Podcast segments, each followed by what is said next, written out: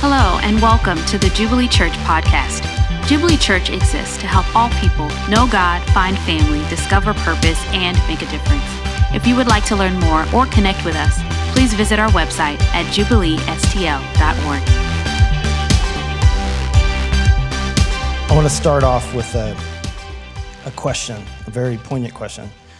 Uh, and that is this What is the Christian response to darkness and danger?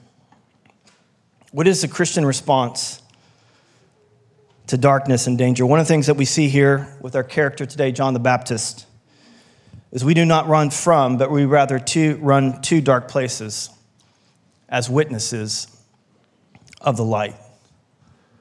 I want to show you a, a video. Uh, came by my way of, a, of, a, of an off duty officer. I think it's in Sacramento. Um, there was an explosion, and uh, he w- did something heroic, you know, did, did, what we all hoped that we would do in, in that situation. But I want to show it to you, but I just don't want you to pay attention to the action part. I want you to pay attention to uh, the newscaster, the news anchors uh, before and after. Let me show this to you, and I'll come back up. Stockton police officer is being called a hero. He wasn't working Saturday night when a fiery crash happened right in front of him. But that didn't matter. His training kicked in and he risked his life to save two strangers. I heard a grinding sound off to the right and I looked over and I saw a car flipping over and sliding on its roof. And then the second car was sliding the opposite direction into a pole and then just fully engulfed in flames. So I realized that we have to go there to help them because there was nobody else around. Um, the only thing that I could think of was there's people in that car. I got to help them get out. I can't let them, you know, burn in that car. This is something that's just part of me to help somebody out, especially in something like this where um, I'm the only one there. There's nobody else to help them. You know, I'm not fighting through people to go help this person. I'm the only one there. Well, Officer Afanasev says that he is amazed that nobody died in that wreck. You can see how serious it was. And although the driver and the passenger's burns appear to be serious, uh, looks like they're survivable. And it's just amazing to watch this man run right into the flames. Yeah, incredible. Two things. One, he, he ran right into the flames. But what I love in the beginning is here's what she said. She said, his training kicked in. His training kicked in. When, when faced with danger, when faced with uh, a dark, darkness, um, our training is supposed to kick in. And we run not from trouble, we run to trouble.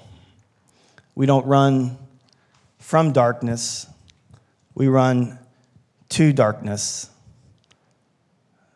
because of our training. Um, our training is looking to Jesus. One of the ways that we are those who run to dark places is that we have confidence in who Jesus is. We have confidence in the light, and we have confidence that He is with us.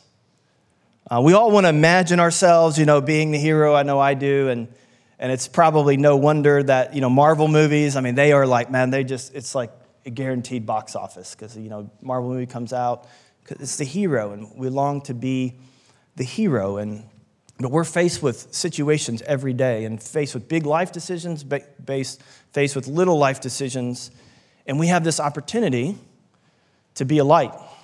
Sometimes those, those situations seem dark, they seem threatening to us. Uh, but our training is supposed to kick in, and we don't run from the dark places, we run to the dark place. So we have to have confidence in who Jesus is. And John, right out of the gate, this is not John the Baptist writing. By the way, there are two Johns uh, being mentioned here. And, and John is the, the disciple of Jesus. He wrote this. He just comes out and says, This is who Jesus is. This is when, G- when Jesus is. And this is uh, what he's all about. And what we see here is that John, as opposed to the other gospels, the other gospels, you know, go through genealogy and they, and they describe Jesus as a baby.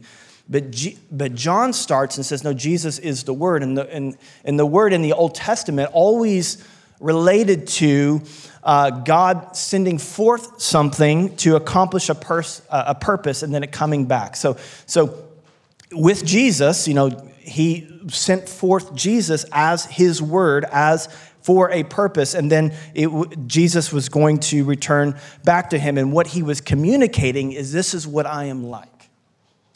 I am communicating with my son. This is what, a, what I am like. You want to know God's heart? What does he love? What does he hate? What, he, what does he value? What is he bothered by? We look to the son as our inaudible thoughts, as our words communicate our, what's in our brain, what's in our inaudible thoughts. So, like, you know, I can't guess what you're thinking. You have to tell me what you're thinking. Um, Jesus is the invisible God uh, in wanting to communicate what I am like, he says, Here, Here's my son. Here's Jesus. He's, in fact, Jesus said that, didn't he? He says, They're like, We show us the Father, show us the Father, show us God. Well, if you've seen me, you, you've seen God. And, and the writer of Hebrews says, Long ago, as many times in many ways, God spoke to our fathers by the prophets, but in these last days, he has spoken to us by his Son that it's, it's all about Jesus. And so God says, here is, here is my son Jesus. This is what I am like. Look to him. He is, he is the light. He is, he is everything. And then he says, okay, here's the Bible, here's the scriptures, and they all are about Jesus. So that's really important. I don't want to lose anybody here. Uh, but what we look to ultimately actually isn't even the Bible in and of itself. We look to Jesus. It's all about elevating who he is.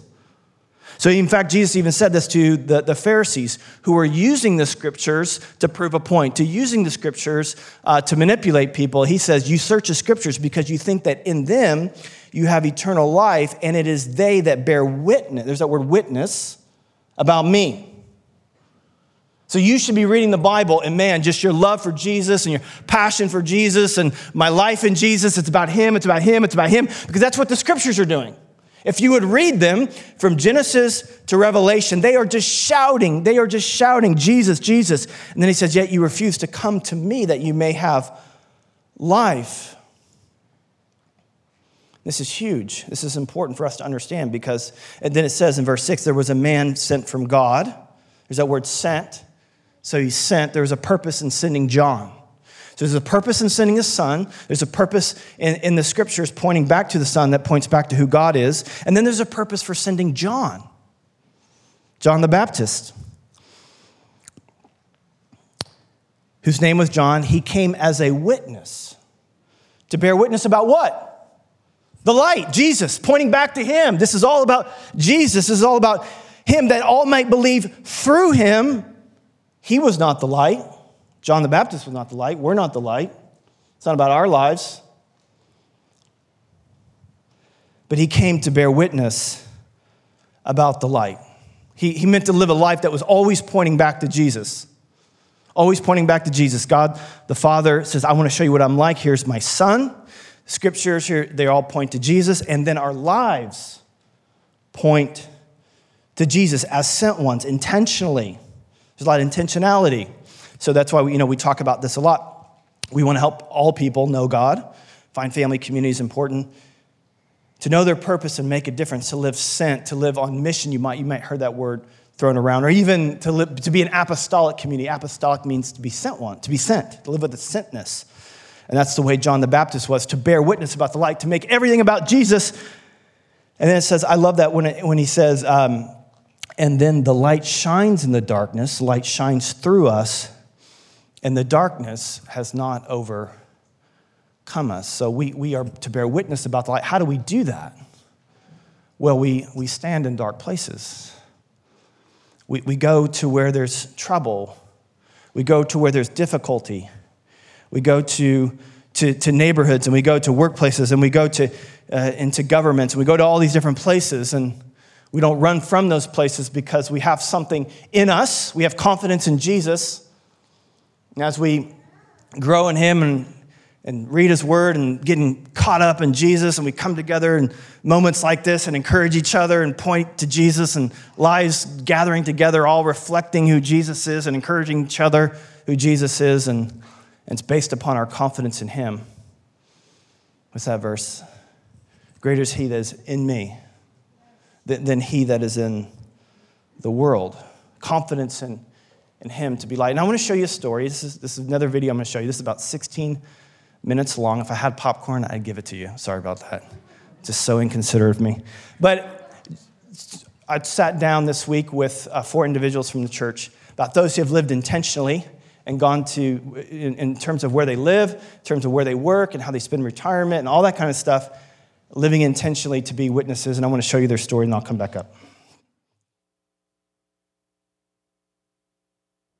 Where we want to talk about John the Baptist and his role and being a witness to the light, and really exemplifies, you know, just our call as Christians and I think specifically that this idea that, that as Christians we don't run from darkness, we run to darkness. And you guys all have uh, unique stories, but all point, I think, to just intentionality about running to the darkness. And with you, Elijah and Anna, it's about where you live. You live in Gravois Park. It's known for crime. It's known for uh, bad schools. You know all the things that you look for in a house. And uh, mm-hmm. and uh, so, but so so it's unique. So tell us, like, what why did you do that? Why do you live where you live?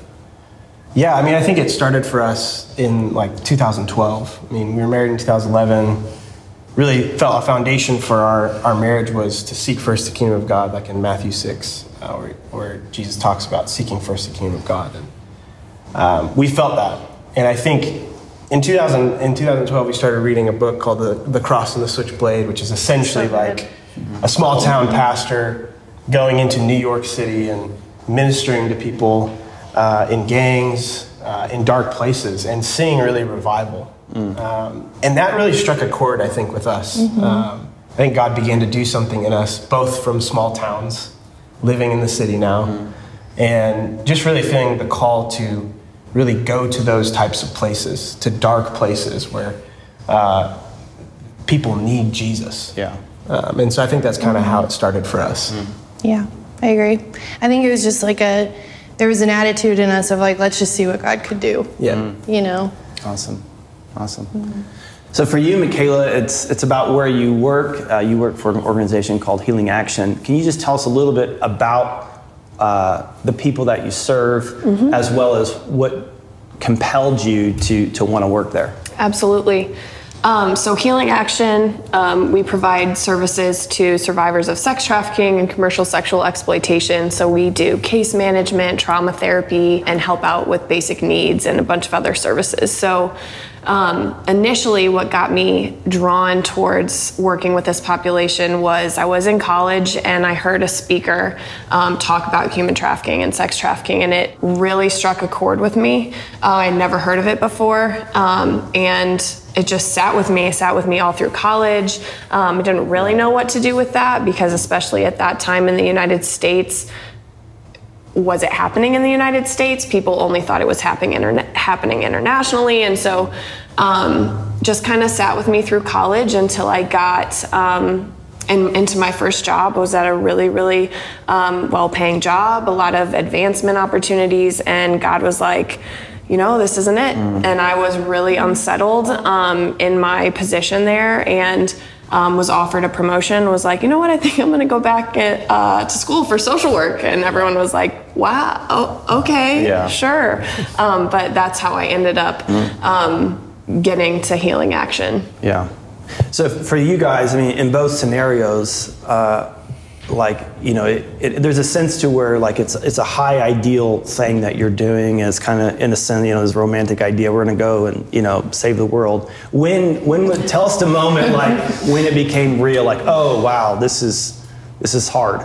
Yeah. I mean you guys. Yeah.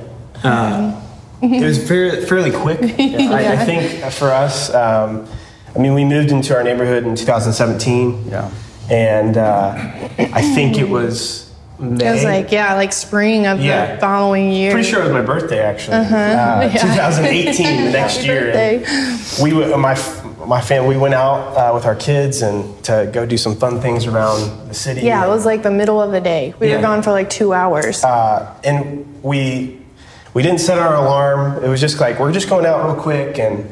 Uh, we get back from kind of having a fun day and I mean, our house was broken into probably three thousand dollars worth of stuff is stolen, mm-hmm. um, and it you know you feel somewhat like violated. You know, I mean, it's like these feelings of like, oh man, someone was here ah, that I didn't know was here.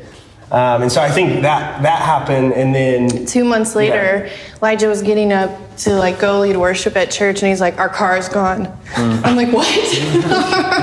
and it was our car with all of our like our stroller and our car seats and all of that, and it was just gone. So, so yeah, I mean, that was like, "Oh my word, this is real." And this is not like easy to deal with necessarily. Yeah. How would you answer that, Michaela? It was very, got very dark very quickly. I think when I um, started working um, with Healing Action, I was working with survivors directly. And, um, you know, hearing their stories and um, getting to know them, it's not just a nameless, faceless victim anymore. It's people that you know and you love and you care about. Um, and so for me, it was, you know, when you hear someone go through something like that, you want to be, oh my gosh, here's this mansion, here's this, all the food you could ever want, everything that you ever need. Um, let's make sure you're taken care of. And unfortunately, the world isn't like that. Um, you know, more of what I saw was, um, sorry, you have to live in this area where you might be re-victimized. Or, um, hey, you don't match the skin color of what we think a victim looks like, so we're going to put you in jail because we think you're a criminal instead. Um, or your mental health needs are so great that we can't serve you, sorry. Um, so after seeing those things, it was um, really hard for me to, to grasp the goodness of God, and um, that darkness came, and my response was, okay, well then I'm gonna do it. Like I'm gonna help them find a house. I'm gonna, um, you know, serve them, and that never ends well when Yeah. you try to be God and try to um, take that responsibility on. Yeah. So, so what, I mean, what sustains you guys in that? I mean, just you're experiencing this difficulty and, and challenge. What sustains you?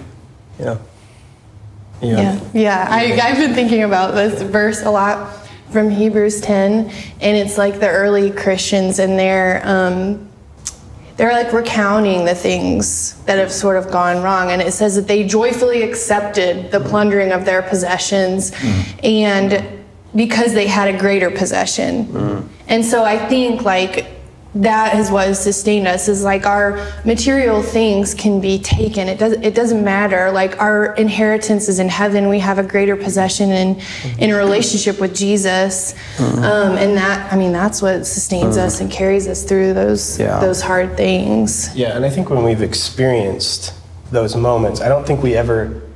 There's never been a moment when things like that have happened to us in our neighborhood that we felt like this such intense fear. I think it's because yeah I think it's because God led us let there that we it just experienced a, a, a freedom to uh, trust Him and Yeah. and you know there's a, a 15th century Romanian pastor that has there's this quote that's like Christians are like nails the harder you hit them the deeper they go and I think so when we've experienced things like that I think it only has drawn us closer to Jesus Yes. it hasn't pulled us away from Him Yeah. and so I think when we've gone into this mm. in our neighborhood it's it's only drawn us closer to Jesus Yeah. yeah and i think it's too like the safest place to be is Yeah. is with God and where He wants you to be. And so it's like it. It seems like, man, that's stupid. Where considering where you live, like that's not a safe place. Your kids can't just go outside, you know.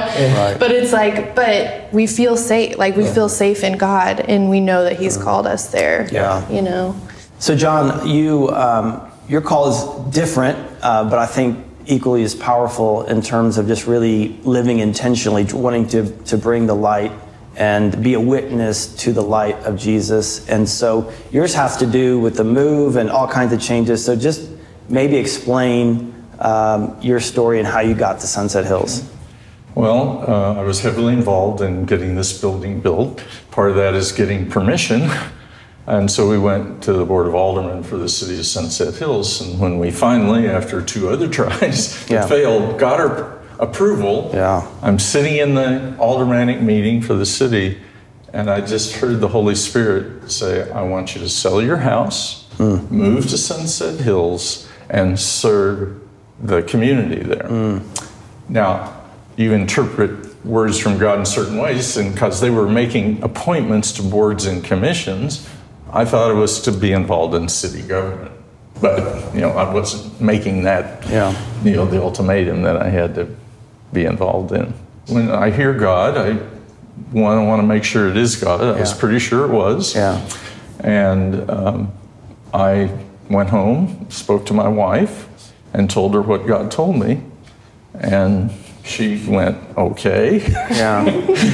Um, but I have a great wife, and she prayed, and so we started getting ready to sell the house and move to somewhere in Sunset Hills. The realtor that w- sold us our house, he happened to be uh, on the board of aldermen Yeah. for the city. I shared with him what God told me. Yeah. you know, and he probably looked at me cross-eyed a little Yeah, bit, I don't know, but it's basically anybody that asks me, Yeah. about why are you doing this i told them the story Yeah. you know which i don't know if i'm as bold as you guys are to do what you do but sometimes you have to be bold to say god told me this Yeah. That's good. in our society today it's not an easy sell Yeah. people look at you a little weird sometimes. Yeah. so became involved in the uh, crestwood sunset hills rotary club uh, that's how i met uh, a new alderwoman she became a member and she was running for a seat she was the one that actually, when an opening came up on the uh, Board of Adjustment for the city, sent me a volunteer form, which I filled out and turned into the city. So, of course, I told her the story about what God had spoken to me. Yeah.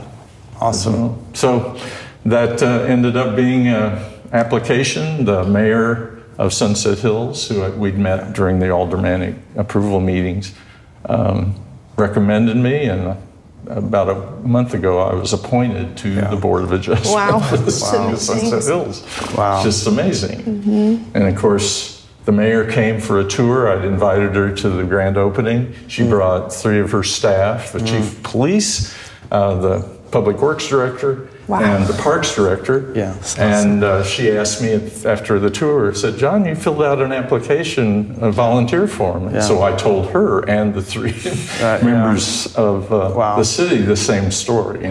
God spoke to me, and this is what I'm here to do. Wow. That's Yeah, so just get all sorts of opportunities. All- I never hesitate to Yeah. share the story of what Right. God said to me. Anybody asks about it. That's awesome. So God's opened up a door with you know with Rotary, and actually we meet here now, and you'll be the president of the Rotary soon, and open up doors with the, the city government, um, all because Yeah. of Yeah. this word that you felt. So you moved your house. All these things happen. That's awesome. What about you guys? Where have you seen like the you know we talked bef- earlier about some of the challenges, but where, where have you seen kind of the light break through? Well, I think it's kind of looked different than I had expected, kind of like what you were saying, John. But it, uh, I think with our neighbors, there was a moment a couple summers ago, and my neighbor does not speak the same language as us, but she was going through a personal crisis. In like before she called her family or anybody, she came knocking on our door. Just she knew we were a safe place. Um, and I've had three or four instances of going on my on, on walks with the kids around the neighborhood and people just stopping us who are in the, in the middle of something really horrible. And they say can i talk to you? And just like taking that time to listen and then having the opportunity to pray for them.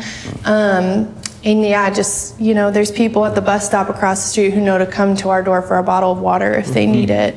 And so i think it's just you know, yeah, we've seen the light coming in in those small moments of trying to have flexibility in our schedule, trying to say yes to people when they come. Yeah. So, And I think even just making the move to our neighborhood um, really began to, to, God began to speak to us specifically about foster care. yeah. Um, And uh, I mean, we're foster parents, and I mean, there are, there are hard moments, but there's also some amazing moments. And um, just even through foster care and, and taking care of children, um, we've been able to build relationship with parents um, uh, and care for their kids when they need us to. And then to see them like coming to Jubilee, being a part of our community, um, is such a such a great blessing because it's like, man, we're able to care for your kid, but yet you're, you're coming in and, and experiencing community. Yeah, awesome. Yeah, I've seen, um, I mean, God working like crazy. Um, for me, it was uh, a shift, like Anna said, like not exactly what I was expecting. Yeah. Um, you know, felt this big call in my life to work directly with survivors um, and was told very clearly by God that that wasn't what He had for me. Um, and so initially it was kind of struggling, like, why would you lead me here, God? Why would you put me here if I'm not supposed to do this? But um, was struggling with some of my own things and um, made the shift to a development role in the organization and um, was trusting God, but was like not really sure what you can do through me here, God. I heard his voice very clearly. Um, you're not the light, Michaela. I am. Mm-hmm. And so good. Um, like, do you think I can? You can limit Yeah. what I can do. Yeah. And um, from then on, it was just okay, God. Yeah. Like, I love you, people. I love you. I trust you. I will do whatever you want me to do, wherever you want me to do it. And um, so now serving kind of um, in the background of the organization, still getting to love on the survivors that we serve, but um, have seen some really amazing things happen, like little wins of um, someone getting their first keys to their apartment, Wow, or yes. um, getting a job that they really, really wanted, um, getting reunified with their kiddo. Um, just really, really exciting things um, happening. But just knowing that for me, it was um, I'm a conduit of God's light. But I'm not the light. Right. So I'm good. I'm to point back to Him Yeah. and just to be a reflection. So Yeah. Well, man, that, that is, uh, I mean, we could go on and on, but that's a great place to start because that's really what we're at. Like, we're Jo- John the Baptist, and what I love about all your stories is this you know, we're not the light, it's Jesus, and, and living the kind of lives um, that, like John eventually said later on, he said, you know, I must decrease so that he, Jesus, must increase. And, and that's what it's about being a witness, is lowering yourself. Um, setting aside your ambitions, your dreams, uh, what you think is best, and really letting God use you. And I just thank you so much, uh, each and every one of you, for, for being a provocation to us all, to, to taking the words of Jesus uh, seriously and, and running into these dark places, obeying Him and, and being His light. So thank you for that.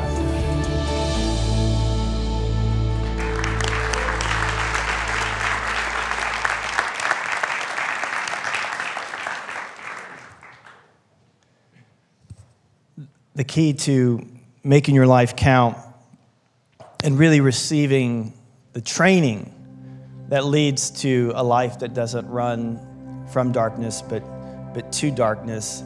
It, is that verse, it is that saying of, John the Baptist that he must increase, but I must decrease. That's the training. The training is this life that I live. I live for him and by him and through him. He's my safe place. I love what the Stanley's brought out that that uh, we don't feel unsafe. He's he's our safe place. The safest place to be is is with him. That's that's what I'm up to. And and Michaela and, and John pointing out it's not about me, it's not about what I do and my imagination, and I'm the one who's the hero, but it's it's being available, it's making your life available for him to use you, which again comes back to our training. Our training is he must increase, but I must de- but I must decrease. So what does that look like for you in your life? What does that look like for you in your in your job, in your finances, in your relationships? Somebody asked me once, "How do I be a witness at work?" Do I need to stand up for what is true? And, and I said, No, I th- what people need to see is that Jesus is the most important thing in your life. So don't, not, not your love for the Cardinals, not your love for comfort or money, not our desire or opinions on this or that, but Jesus is really weighty in my life. That He's the reason I make this decision. He's the reason why I do A, why I do B, why I do C. In, in Acts 4, it doesn't take brilliance of thoughts. One of my favorite verses, the, the New Testament, um, believe that what we see in the early church and in the New Testament, the early Christians, they had like one sermon. Their sermon was Jesus rose from the dead, He, he's everything He says He is. And you can know Him and receive Him. And this is what they observed. Now, when they saw the boldness of Peter and John, they perceived that they were uneducated common men. You don't have to be. Sometimes when we think about being the person who, who, who runs into, into dark places, who runs into trouble, we, we think of those who are, you know, superhero type people. They're just common men, but they were astonished and they recognized they've been with Jesus. Our training is He must increase, but we must decrease. We have those opportunities. We have those opportunities in simple ways and inviting and, and saying, This is what my life is about. And God wants to use us, uh, even in those places where we are afraid. Because as the, the, the apostles would once say, that, that greater is He that is in me, and He's in the. Why don't we stand? I want to pray for us. If you're new to all this, I do want to invite you to our growth track. It's the first Sunday of every month. So it'll be January before this one comes around. But we want to help people um, know how to live this life out that, that God has called us to. It's simple, really, really simple, actually, but it's hard. It's hard because, again, we must decrease. That's why it's hard. So I'm just going to pray for us. I'm pray a, a, just a word of a blessing over us as individuals and us as a community together. God, I thank you that you didn't just give us words on a stone, on a tablet, on a piece of paper, but you gave us yourself. As we celebrate and rehearse the Christmas story, we celebrate the moment when the eternal God entered our time space world to show us what you're like. Your word reflects the, the glory of your Son. And we want to live lives that reflect Jesus. So we, we want to be those that don't run from dark places, but run to dark places knowing that you are the true light, that you are the hope of the world, that you've entered our darkness.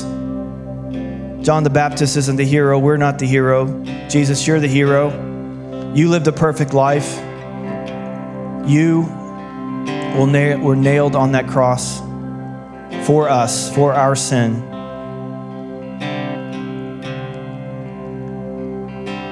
Says of Jesus that he became nothing. He emptied himself for you and I. He showed us the pathway to greatness.